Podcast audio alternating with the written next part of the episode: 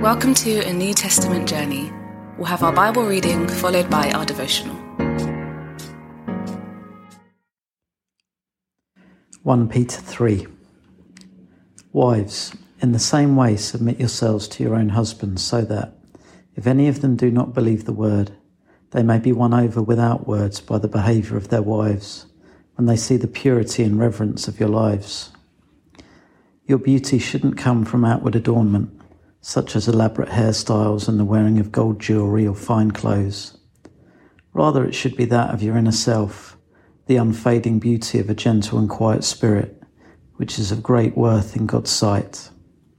For this is the way the holy women of the past who put their hope in God used to adorn themselves. They submitted themselves to their own husbands, like Sarah, who obeyed Abraham and called him her Lord. You are her daughters if you do what is right and do not give way to fear. Husbands, in the same way, be considerate as you live with your wives, and treat them with respect as the weaker partner and as heirs with you of the gracious gift of life, so that nothing will hinder your prayers.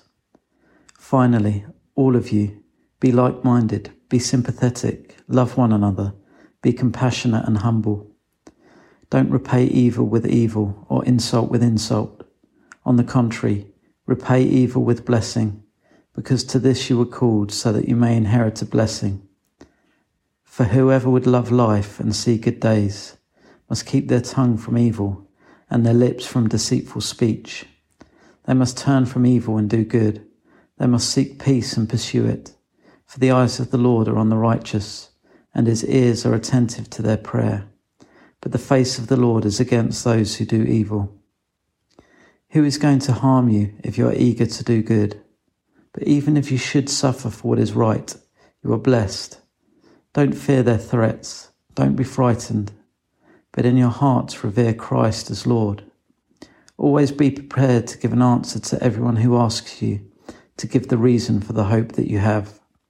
But do this with gentleness and respect, keeping a clear conscience, so that those who speak maliciously against your good behaviour in Christ may be ashamed of their slander. For it is better, if it is God's will, to suffer for doing good than for doing evil. For Christ also suffered once for sins, the righteous for the unrighteous, to bring you to God. He was put to death in the body, but made alive in the spirit. After being made alive, he went and made proclamation to the imprisoned spirits, to those who were disobedient long ago when God waited patiently in the days of Noah while the ark was being built. In it, only a few people, eight in all, were saved through water. And this water symbolizes baptism that now saves you also. Not the removal of dirt from the body, but the pledge of a clear conscience towards God. It saves you by the resurrection of Jesus Christ, who has gone into heaven and is at God's right hand with angels, authorities, and powers in submission to Him.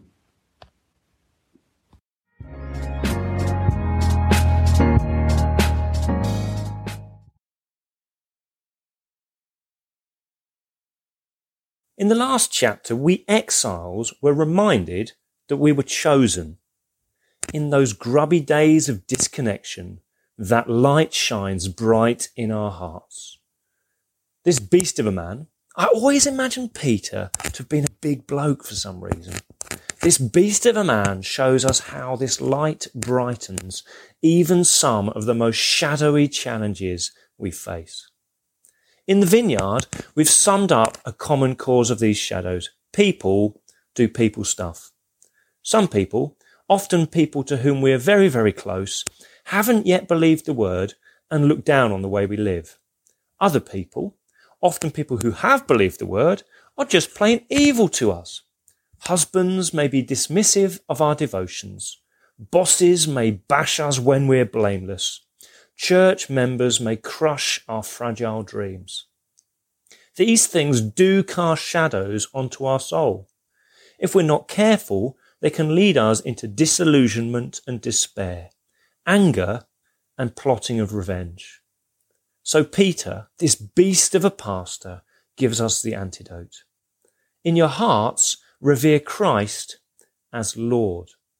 What he means by this is that we should actively lean on the shoulder of Jesus and respond to these shadows in the same way that he did. What did Jesus do?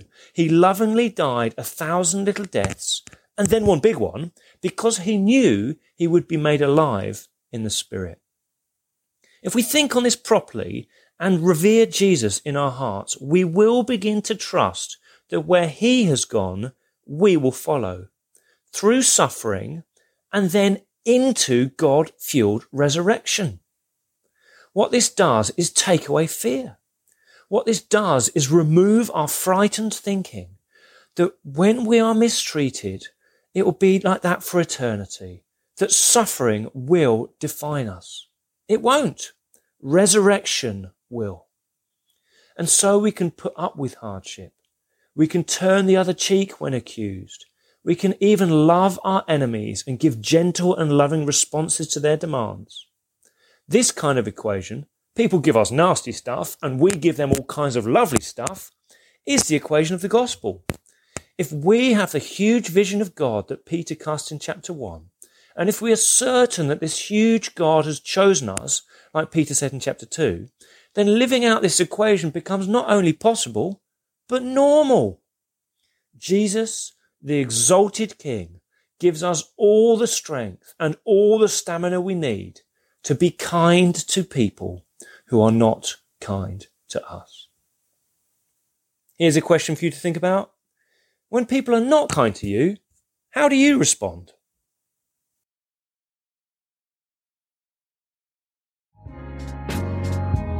We pray God's word bears fruit in your life. For all the information about the New Testament journey, head to www.anewtestamentjourney.net.